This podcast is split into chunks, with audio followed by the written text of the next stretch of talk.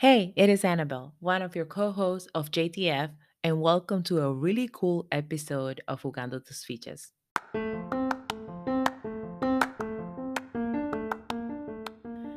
Okay, I am so fired up you are here today because we have a powerhouse Latina as a guest, Betty Francisco, who will be sharing knowledge about information that is not usually accessible to our community.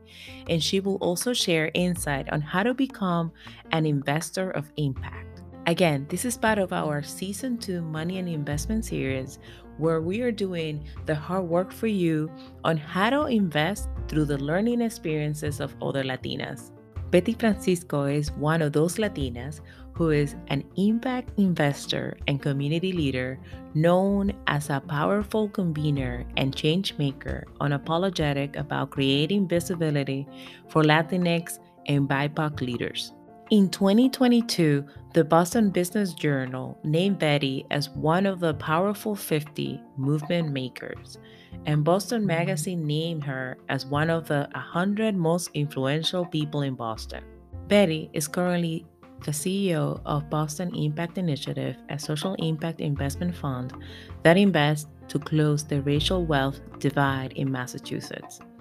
She is the co founder of Amplify Latinx, a racial venture that is building Latinx economic and political power by significantly increasing Latinos' civic engagement, economic opportunity, and leadership representation in Massachusetts.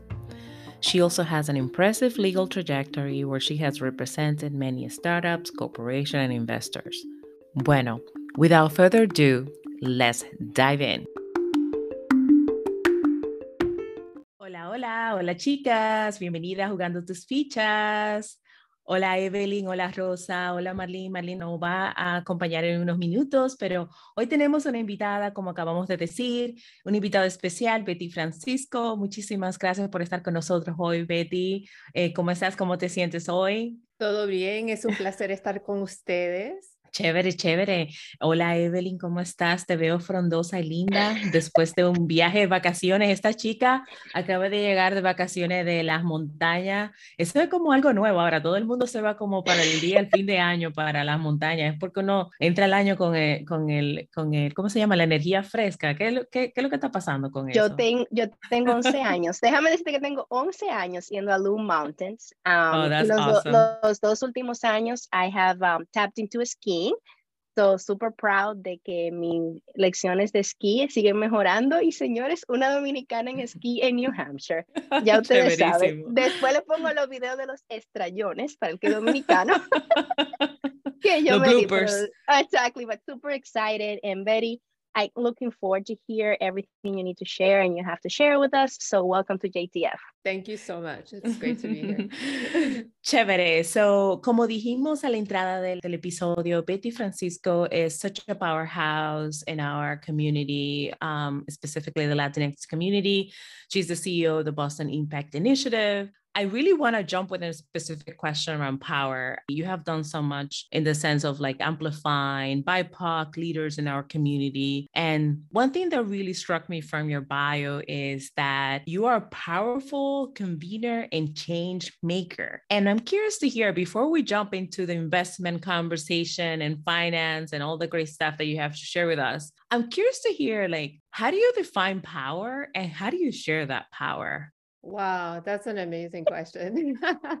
so, uh, you know, we all have power in very different ways, right? And to me, power is not so much about what title you hold or position or authority, but really the power to make change, right? How are you using power to help others?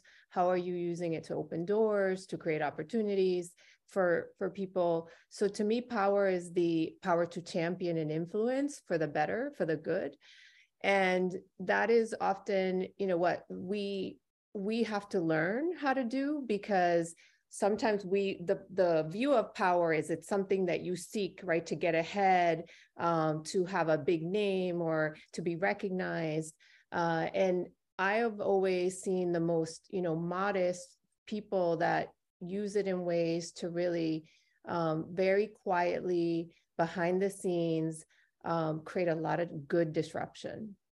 And that's um, you know something that over time i had to learn how to do um, and it and it came with you know just people helping me along the way right? So i know that i got to where i am because of other people opening a door for me. And and part of that door opening was standing by me uh, amplifying, right? We will talk, we talk about Amplify Latinx. I'm the co-founder of Latina Circle, Amplify Latinx, and it's rooted in this notion that we want to get more Latinos into positions of power and influence, but it's not for the end goal of power and influence, it's for the end goal of creating economic prosperity for our Latino community, right? For creating uh, systems change for us so that all of us have opportunities to live a better life and provide for our families and leave a legacy for the next generation. So uh, that meant, you know, for me, learning how do I do that, not just as I create success for myself, but for the person next to me, for the person behind me, for all the young people that are following and watching, right? And so we spent um, so much time learning how to do that. And it really is putting your name out there and saying to, you know, alguien que sí que tiene el poder para cambiar cosas, decirle a ellos, tienes que, you know, avanzar a nuestra comunidad. So that is part of the power that I think, you know, I have and that we all have, but we have to use it for good. Love that. And it seems super clear that you share that specifically, but also amplifying those people to enhance that power and also like discovering that power honestly like i, I have i yeah. went through that throughout my career honestly and it takes time mm-hmm. to own that right it does but we think of it you you know many of us didn't have opportunities maybe our parents didn't have the opportunities we've had right to get an education to go to college get a higher uh, degree get a job in a that pays very well right maybe in a corporation or in a firm, right? I'm a corporate lawyer by training.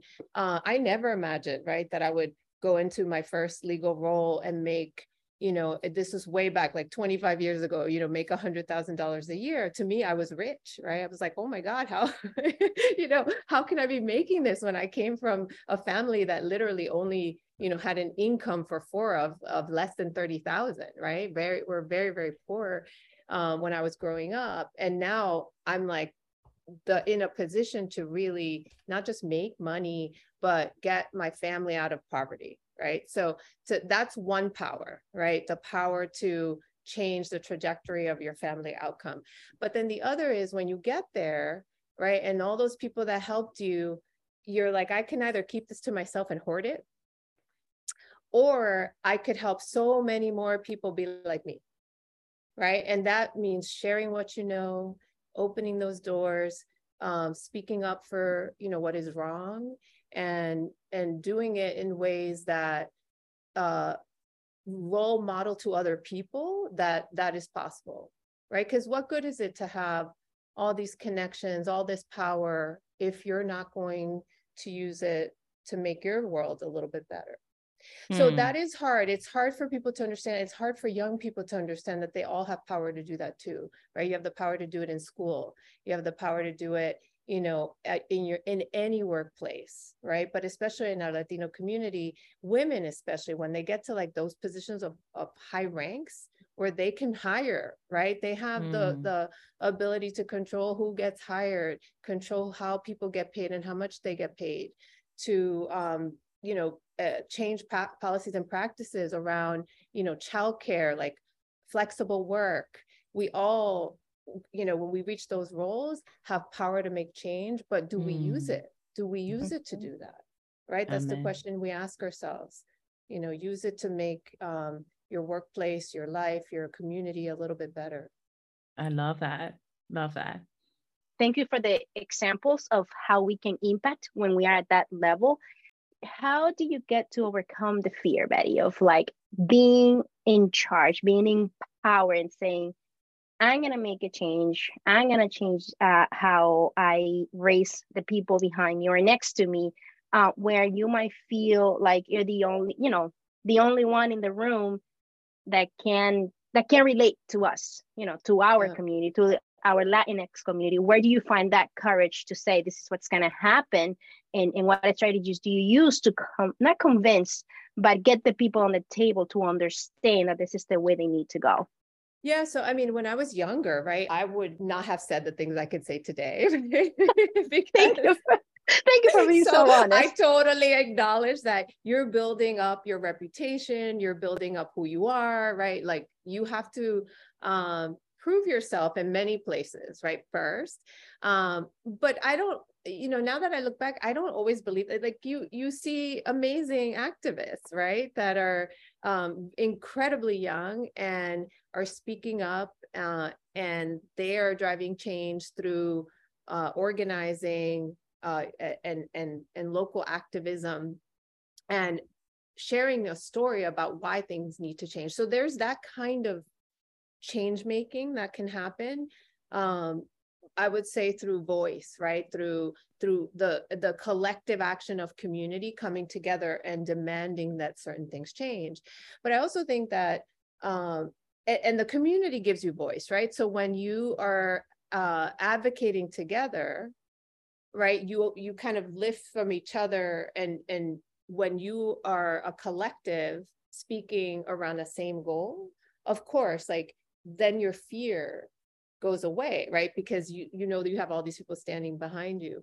But if it's you, lonesome in your workplace, and you're the only Latina or the only person of color or the only woman, right? Um, I've always, I, you know, it's funny because I never saw my Latinidad or my difference uh, as a negative, as a barrier, or as something that um, created an obstacle. Never. I was uh, always viewed it as a positive, an asset, uh, something that was special and unique. And so when you think of that as a, a frame for yourself um, and bring about like why, you know, why is it that what we're bringing to the table is of benefit to this workplace? Right. So we, because we're so used to, we've internalized the negative and you know i always remember like someone saying like oh you know you can't speak english here. And i'm like well what? Isn't it better to have two languages? Three yeah. languages? Right? Amen. isn't it an asset to understand how to how to you know uh uh be in multiple spaces and and relate culturally right to different communities? Isn't that an asset? Don't we look for that in executives nowadays? right? And so when you when you start to think in this uh asset based framing about yourself and believe me, yeah. I still have issues, right? I still have um, you know, imposter syndrome in, in, in several contexts. You know, I still, I, I sometimes tell people I have a poverty mindset because, because I came from a poor background. And now when you, you know, reach a certain level, you're always afraid to go back, right? You're always afraid yeah. you're going to be poor again. so I'm like, I still got my issues, but from that comes this energy, right? Of wanting to help others because I know that when that, um, you know the minute like you impact somebody because you help them open a door you help them get a job or you help them you know get into a, a home or or you um, prevented something from being mm-hmm. lost right like a legal mm-hmm. issue or whatever it is um, there's such a bond that's created around that relationship right and so we're here to in the end help and support each other. Like yesterday right i don't know if you were at the embrace memorial the, Oof, the i wish i was there. yeah so there's the unveiling of the memorial for or the monument for uh, dr martin luther king martin and coretta scott king yes. which is called the embrace.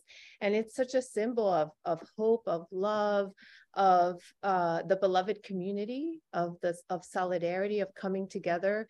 Um, and what we you know often don't appreciate is that we're all interconnected and what mm. you know hurts you hurts me but what helps you helps me and so can we think like that right so i i i'm not sure if i answered your question about how you get over the fear uh, but i think it's being able to talk in spaces like this to share honestly like of course i have my issues right yeah. but you got to get around you you know you got you have to get Uh, surrounded with other women that can lift you up and show 100%. you sometimes what you don't see in yourself. I'm laughing. I'm I'm actually smiling, and my mi piel se puso gallinita because this week I was talking to someone that I I don't know. I mean, I don't I don't know if she's my mentee. Like I don't know how to define it, but we have this regular check-ins, and she was telling me that she got a new job and she's the only person of color there, and she's like, I don't know, I'm I'm terrified. I'm the only person there. Like she's she's tell everything that she was sharing with me was super negative. Like she was the only one that she the people will pick on her. I was like, listen, no, it's the other way around. Like think about all the things that you're going to bring to that space that people are not thinking about. Think about the opportunities and also the perspective that you will share that no one has in that space. Right. Right. So it's more like changing the ship, right? To change um, your mindset around that. And I feel like that's a good segue into how does it feel? Because I'm sure you have been in that position, Betty. You are a pioneer for so many different things. Like I really admire the fact that you are co-founder of the Investor of Color Network. Um, you know, in the investment space, obviously, there's not a lot of us in that space, right? So I'm curious to hear, like, as someone that is either a pioneer or the only person in those spaces, how does it feel to be in the investment world on your own and how you've been, I mean, what has been your trajectory in, in, in changing that?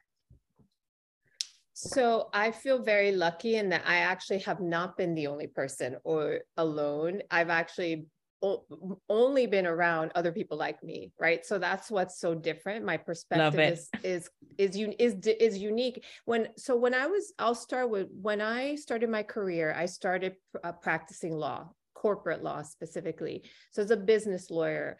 And in the beginning you know when you're a young associate in a law firm uh, I worked with, you know, I did everything. So worked with venture capital firms, helping on investing, uh, terms. I worked with startups, with public companies, uh, basically helping them with their day to day legal work. Um, so I learned a lot about startups. I learned a lot about how they get financed, right? Which in a when you're in a big law firm, what you're seeing, the only thing you're seeing is venture capital, like VC deals, angel deals, or you're seeing mergers and acquisitions, right? So sort of like the lifespan of a company from when it gets all this money and we're talking you know several millions of dollars at first all the way to uh, a point where maybe they're going public or maybe they're getting sold or getting acquired.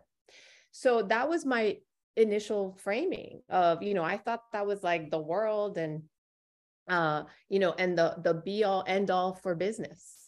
And i didn't have the view that now i have right of uh, the bodega down the street, the little supermarket, you know, the clothes store, the stuff you're seeing online now. Like I didn't have this appreciation at the time for these teeny tiny businesses that actually make up about 80% of our economies, right? It's sometimes the mom and pop. So, and sometimes it is the startup, but it's the small businesses. They call them micro businesses, right? They're less than five employees, they maybe have 250 or 300,000 in annual revenue. They're tiny, but they make up the majority of our economy. And, and so I, I, you know, when I started to kind of figure out, oh, wow, that's, that's who, and then that's where I go shop, right? When you're shopping local, right? That's who you're buying from. Um, and those are real businesses too.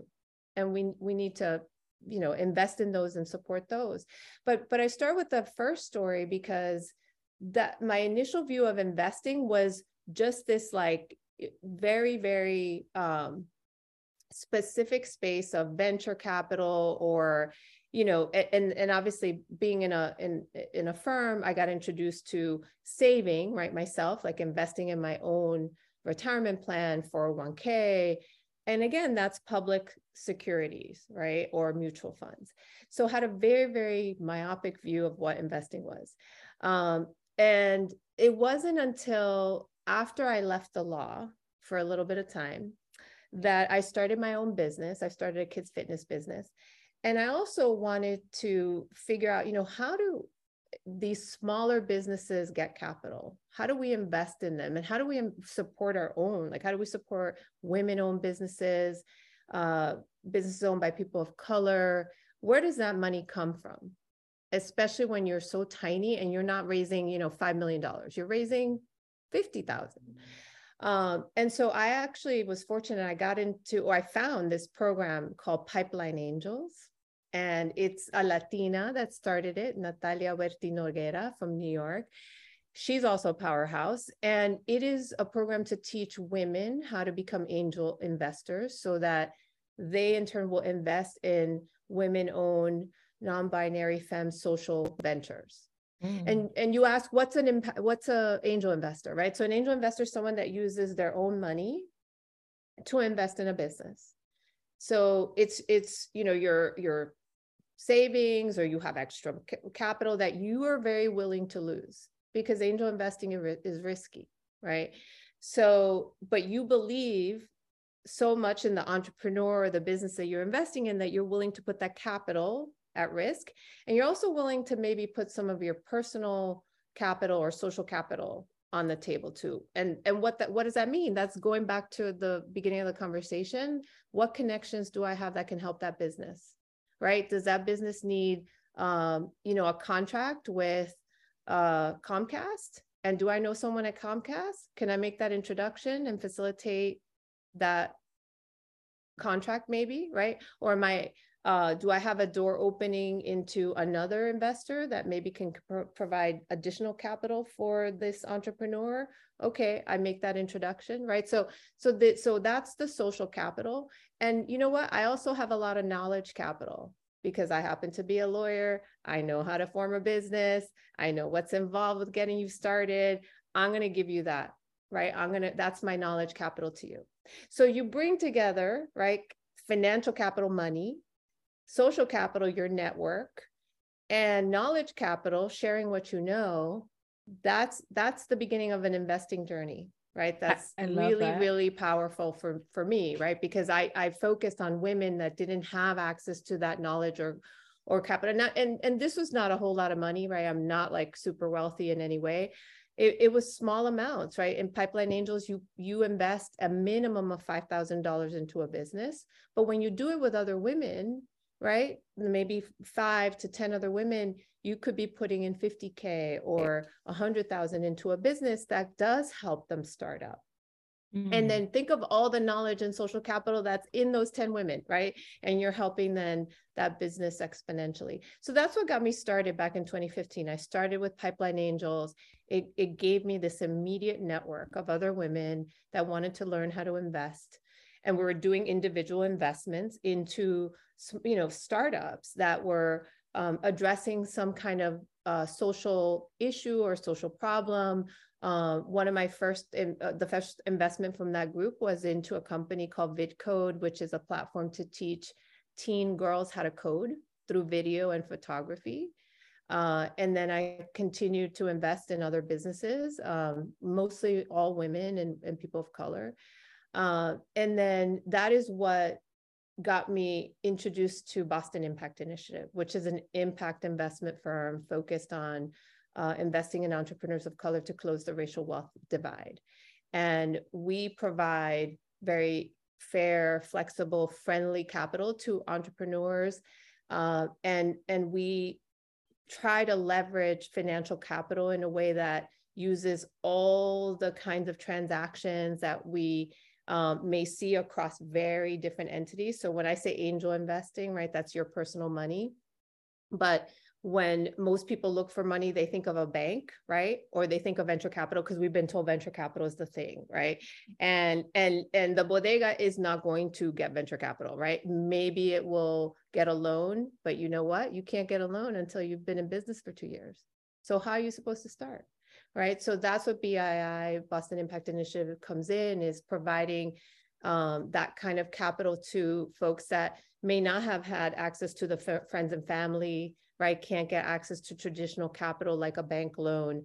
Um, and we're working with them to provide them with the kind of capital they need for what they need it for. So we don't say we're only going to give you a loan. Maybe you need, maybe you do have contracts and you need to finance those contracts, but you can't you're, you're waiting to get paid, so you need money up front. Well, maybe we'll provide you with a line of credit, right? Because we know that's what you need right now. Maybe you need longer term patient capital and you need equity, and we'll be able to do that. So we don't we, we're not bounded by a particular type. We actually are able to um, play with all capital types. So we call that integrated capital. It's being able to use equity, debt, and grants to support a business to meet it where it's at and help it start start up and grow that's great I actually have a follow-up question. Hello, Betty. I'm Marlene. Hi. And so I had two questions uh, as a follow-up to what you shared. The first is, how does your, how do you and your work and your organization fund and support, nurture the sustainability of these entrepreneurs? So their ability to stay in business and grow as, as business owners and what kind of businesses are you funding the most these days? Where's the largest mm. demand? Where are we seeing the most growth? Great question. So on the sustainability piece, we so the, the our first fund. So the history of Boston Impact is we're 10, 10 years old now. It started with a pilot, um, not by me, but by its founders, uh, Deborah and Michael Frieze. They were trying to test this idea of being able to do very hyper local investing, so place based investing in Boston, and using what we call integrated capital, right? So I'm not trying to be jargony. I'm just saying these are the terms we use. So I'm explaining them. So integrated capital, equity, debt, and grants, right? The mix of those. And also eh, what I talked about earlier, it's the financial, social, political um, knowledge capital, right? That so it's it's the money and these other factors that we know you need as a business. So the first uh, pilot was three million dollars invested into about 30 businesses and then that that showed that it was successful you could do this kind of hyper local investing that's that's focused on the smallest businesses but it is that it's looking for how do you create sustainability on a couple of levels. One, it's on how do we sustain ownership for those businesses because this we're investing in businesses by owned by women, people of color. So we want them to maintain as much ownership as possible. Um, and part of that it means not getting capital, right? That's dilutive or that's super high interest that's going to then you know put you at a dis- disadvantage um, the other um, aspect of this is how do we impact jobs, right? So paying livable wages. Um, and we know sometimes when you're starting up, you're not even paying yourself, right? But we are trying to get a business to a point where it generates enough healthy cash flow that you're able to pay yourself, but you're also paying a living wage, not minimum wage, but living wage and creating jobs that have benefits, right? That could help um, build wealth and assets in for your employees. Um, we're also looking at this is something we don't often talk about in our world, um, you know, especially Latinos, although in our countries we have many businesses formed as cooperative or employee owned businesses.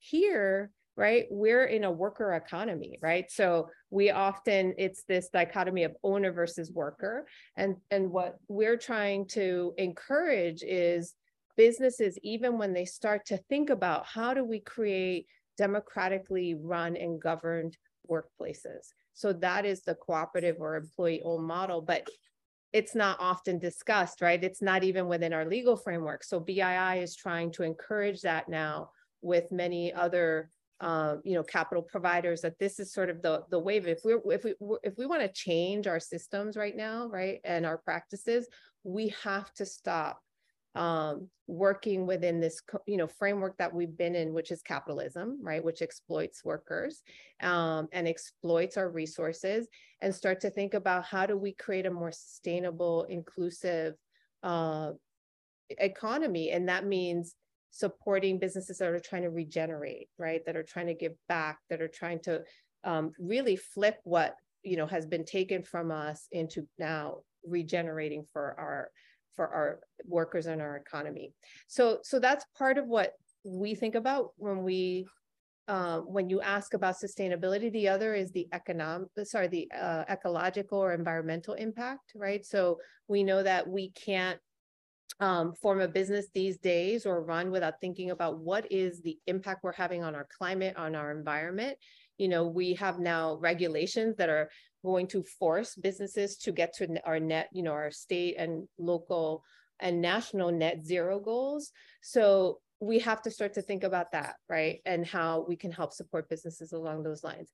to your second question, our first fund um, at BII was what we call sector agnostic. It means that we didn't pick one sector, said that's the only thing we're going to invest in. It's very diversified. So our second, our first fund, pilot fund, first fund was $7 million invested in about 50 businesses.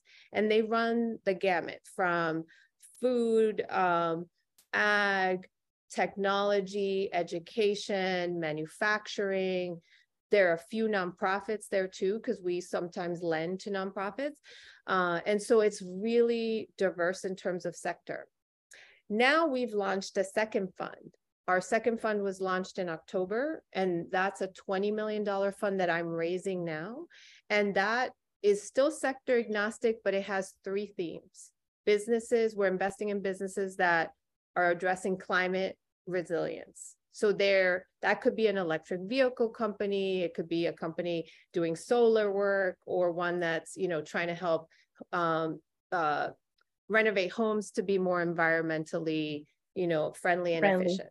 It, it could be very diverse in terms of what we mean by climate resilience. The second is the cooperatively or democratically owned businesses um, sorry, em, em, employee-owned businesses that have democratic decision making. And then the third is a business that is, you know, trying to perhaps address systems change or is um, diversifying a sector, right? So we know that certain industries are have lack complete diversity, and so we might be in a position to support a business that is trying to create diversity in a, in a sector that's that's growing or um, where there's increased opportunity. And then another thing that we are investing in with our new fund is what we call community owned or community governed real estate. So think about it, right? We often are told, like, hey, buy a home. That's our dream, right? To buy a home. But some people are not in that position, they need to rent. And so we need more affordable, accessible housing. And um, and rather than um, build it and you know think we're going to be affordable but we keep raising raising rents we're trying to support uh, models that create permanent affordability of real estate but also and that prevent displacement and that have some sort of community governance, right? So oh, imagine if that. the residents or tenants can control their destiny, right? Because they decide what happens with, you know, does the rent go up? Do we raise, you know, because we're trying to meet expenses? Well, rather than having a landlord decide that, we get to decide it in in a project that's community governed. Community ownership is another one, right? Like it could be three or four businesses banding together to buy a property, or it could be a real estate developer that wants community members to own a piece of that property. So it is sharing wealth, right? And thinking about the greater community and how it participates in the asset building, right, that we're trying to help spawn and generate. So that long-winded answer to your question about, you know, what we're investing in. So again, not one thing because we believe you have to diversify, but uh, we we also um, our second fund is a, what we call a systems changing fund, right? We're trying to build more ownership in communities of color, um, both through ownership of businesses and ownership of land. I love that. Honestly, I mean, is this a model that is is seen in other places, or you guys are have been thinking something different here? Because it's very unique what you, what you are talking yeah. about. Well, be, Boston Impact is unique as a fund, right? Because it's one of the few um, funds that back in when it was launched, you know, say five years ago, it was one of the few impact funds that had a racial equity, economic justice theme. Mm. Right. There are a lot of impact funds. Some, you know, impact funds focus on climate or gender lens or um, you know, or maybe sector specific, but there are very few that had this, you know, justice thesis around uh, closing the racial wealth divide. Um, and to do that, right, you have you do have to challenge existing ways of deploying capital.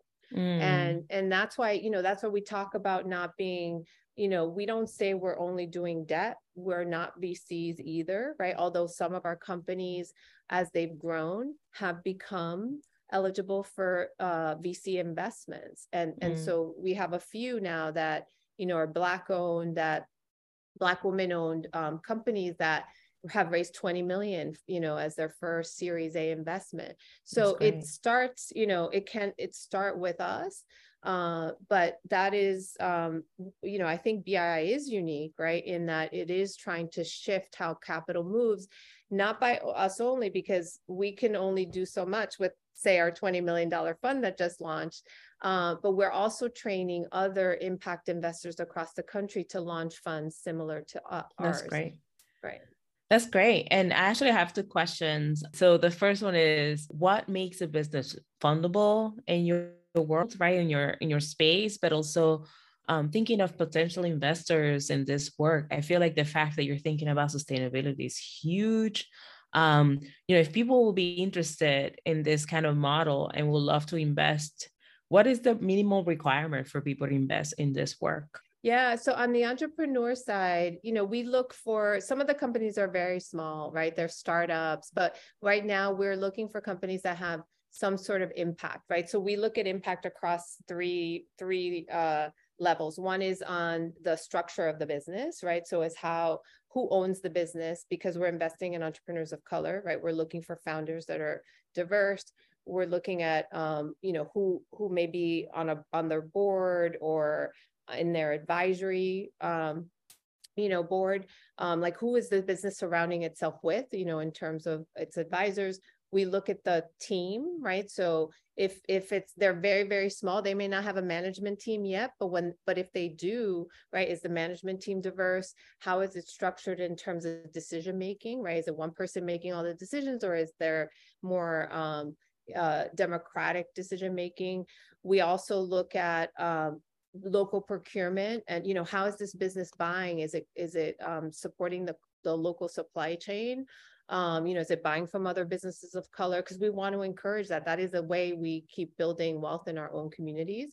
Um, and then we look at environmental impact, right? So as the business um, adopting strategies to mitigate its environmental footprint, but also um, you know is it is does it have the potential you know to help support our clean energy transition um, and so you know we're looking at impact measures. We look at living wages you know how is it paying employees? How does it benefit uh, or create wealth building opportunities for workers?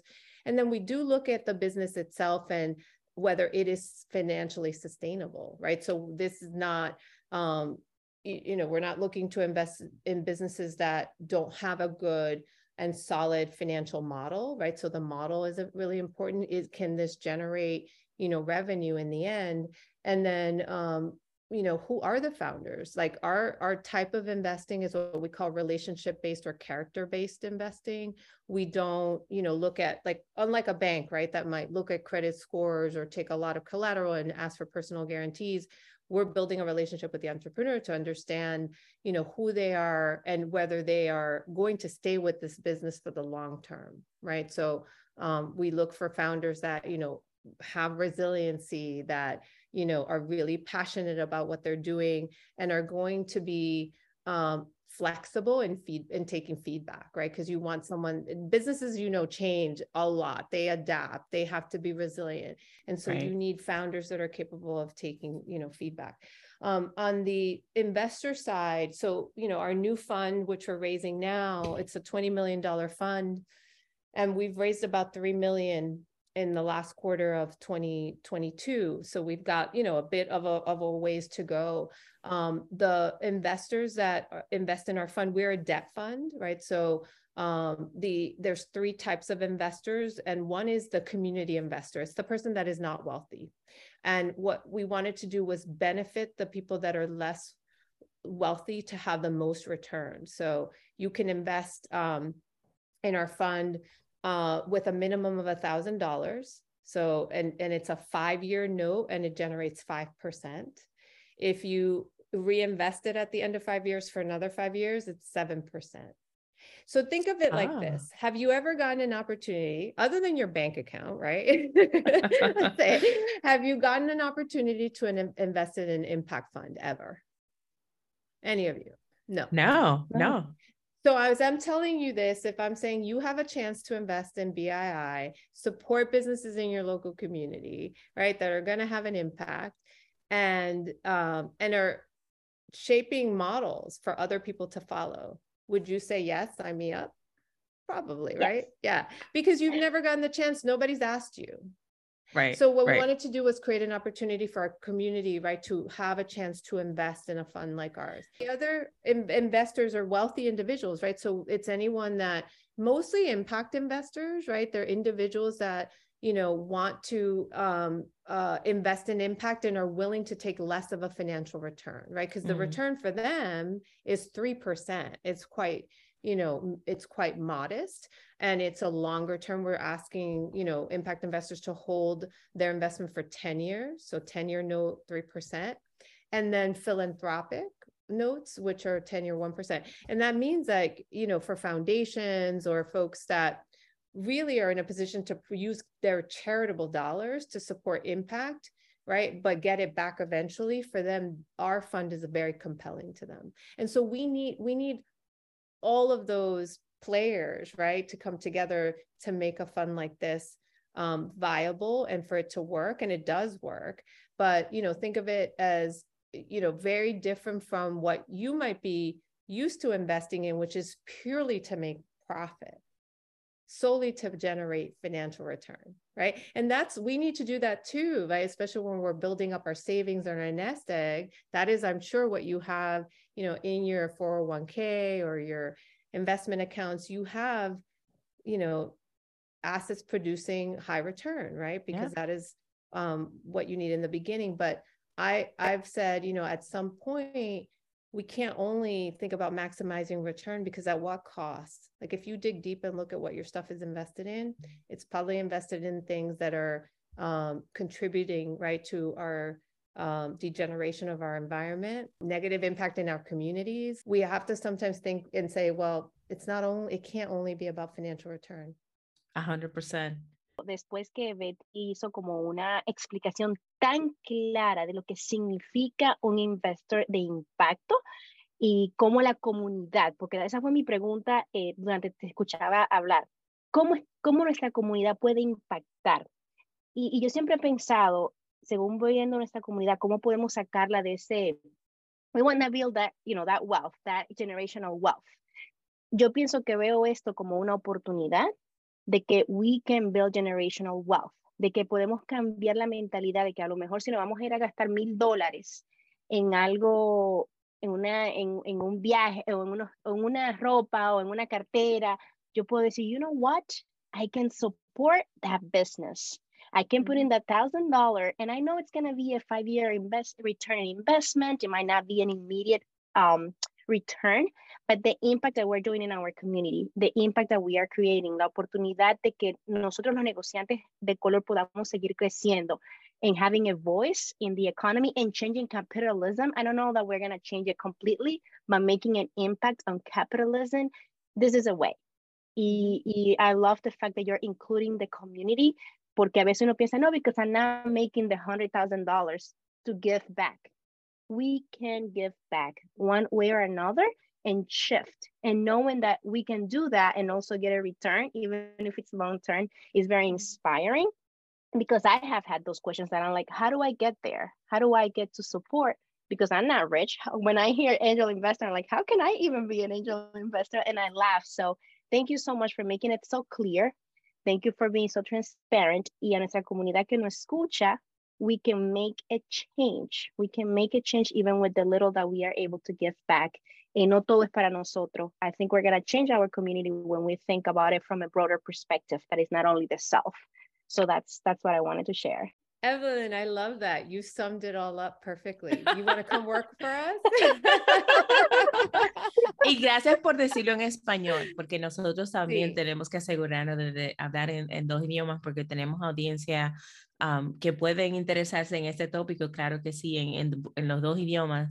Y, y también algo que realmente me cambió mi entendimiento en todo lo que dijiste Betty is the angel investor framework. Honestly, percepción es todo, ¿verdad? Porque tú te imaginas que un angel investor has to have millions of dollars in order to join the conversation and join the this amazing work that you got. You made me think about a lot of different things, you know, and and and I feel like I think about this stuff and my my my brain is engineer I think differently because I feel like in, in some ways the way that I see it is like accessible how to make angel investment accessible to right mm-hmm. for people who want to make a difference yeah. so I think yeah. huge that that kind of work that you're doing. And and curious to hear successful story that you felt that has been part of this journey that really impacted you as a person and really reminded you that this is why you do this work that you want to share as an inspiration to close out. Yeah so there's um i mean we have a lot of stories that you know i was going to tell you this i'll tell you two stories. So one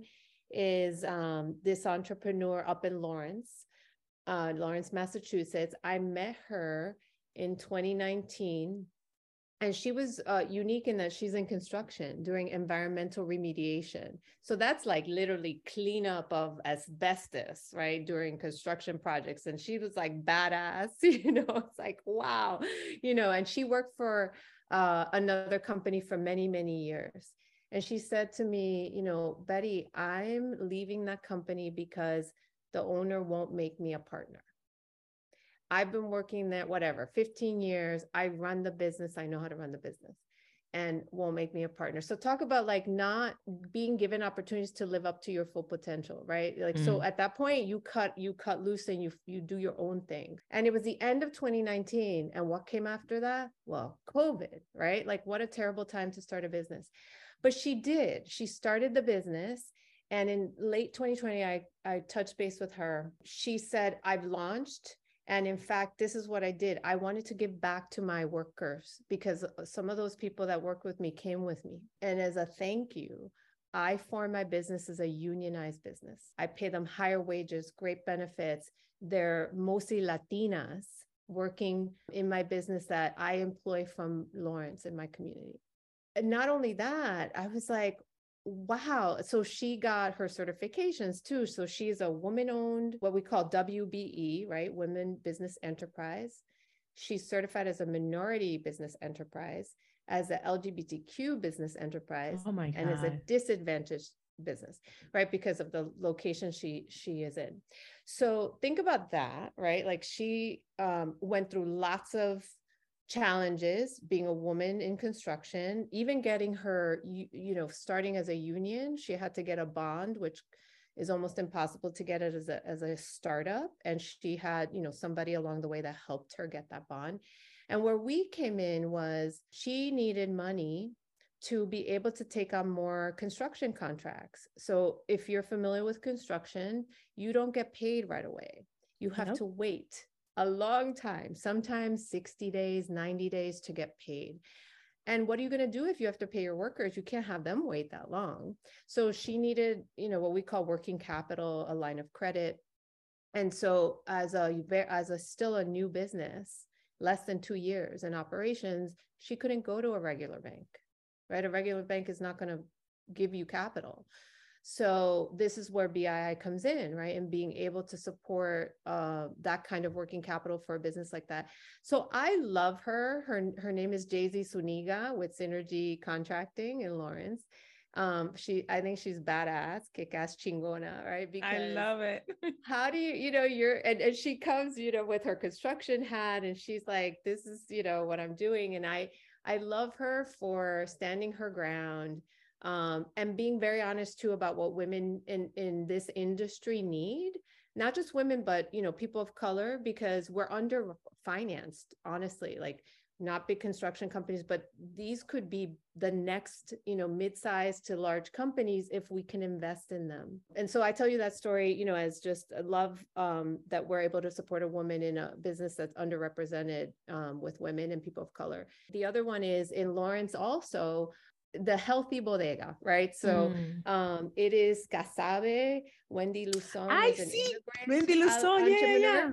So Wendy Luzon was starting her business, you know, again, like late 2020, 2021, needed capital, you know, to start what um, Casabe is a healthy, you know, food business in, in a food desert, right? An area that does not have healthy options um, and you know this was wendy's ultra connected in in lawrence this was her first time being an entrepreneur right? So again access to capital is is you know was sort of her first need. And then um so we were able to provide that but with other investors. So Um, this was also a, a fun opportunity for us because Harvard Business School started its first impact fund.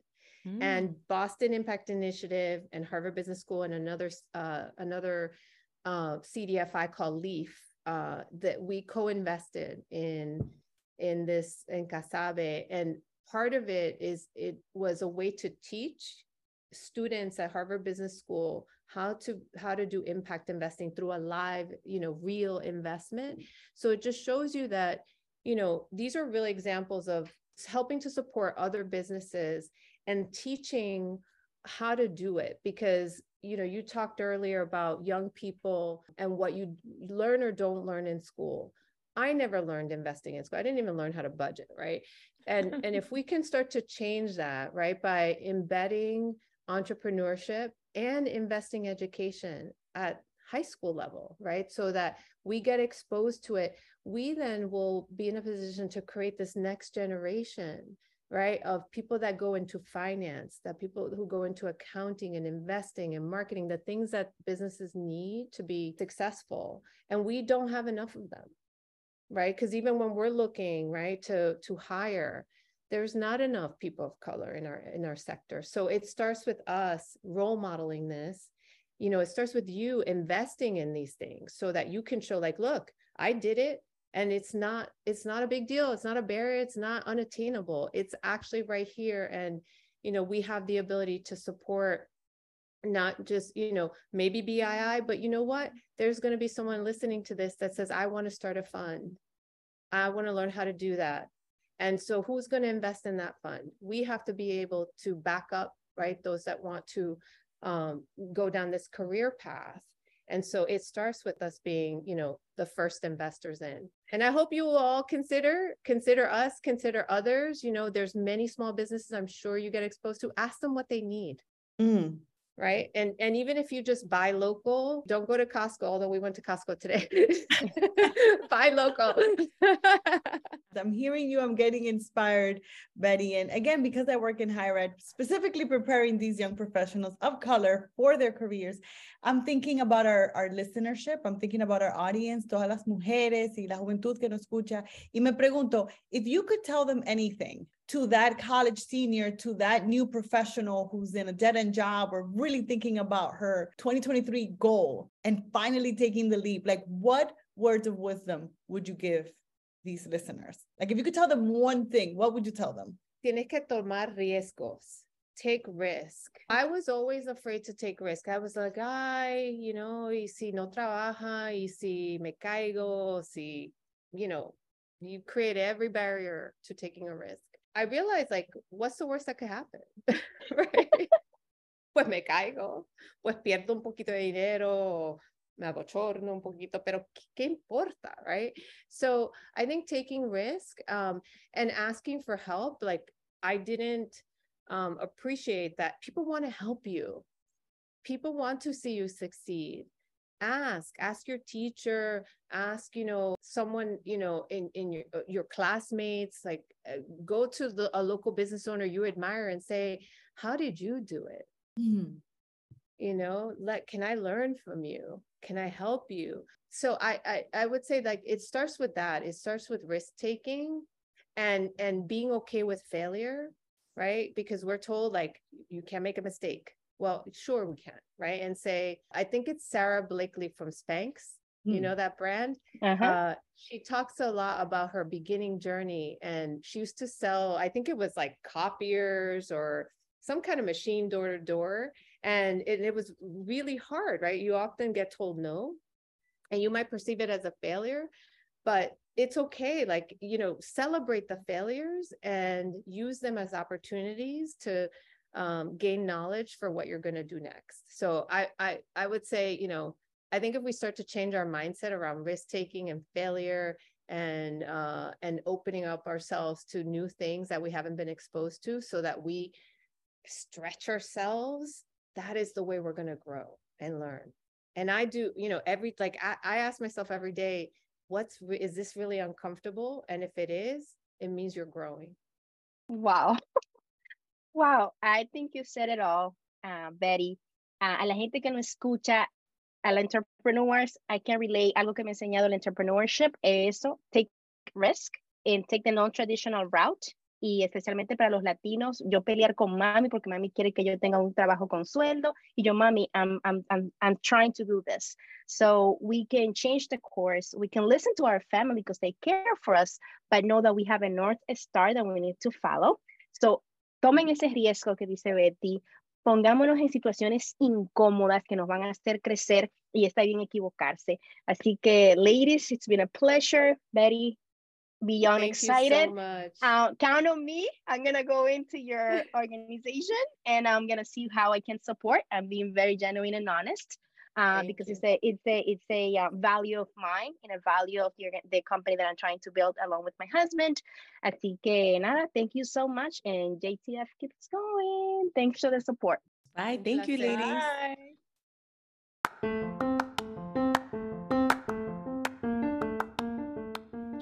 Chicas, esto es todo por hoy en Jugando tus Fichas. Don't forget to sign up to our email list at www.jugandotusfichas.com and subscribe in your favorite podcast app so you don't miss our next episode.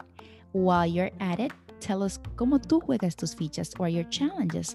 If you have a wonderful Latina in your tribe that will enjoy this podcast, go ahead, share it. Be sure to tune in for our next episode. Hasta la próxima. Till next time.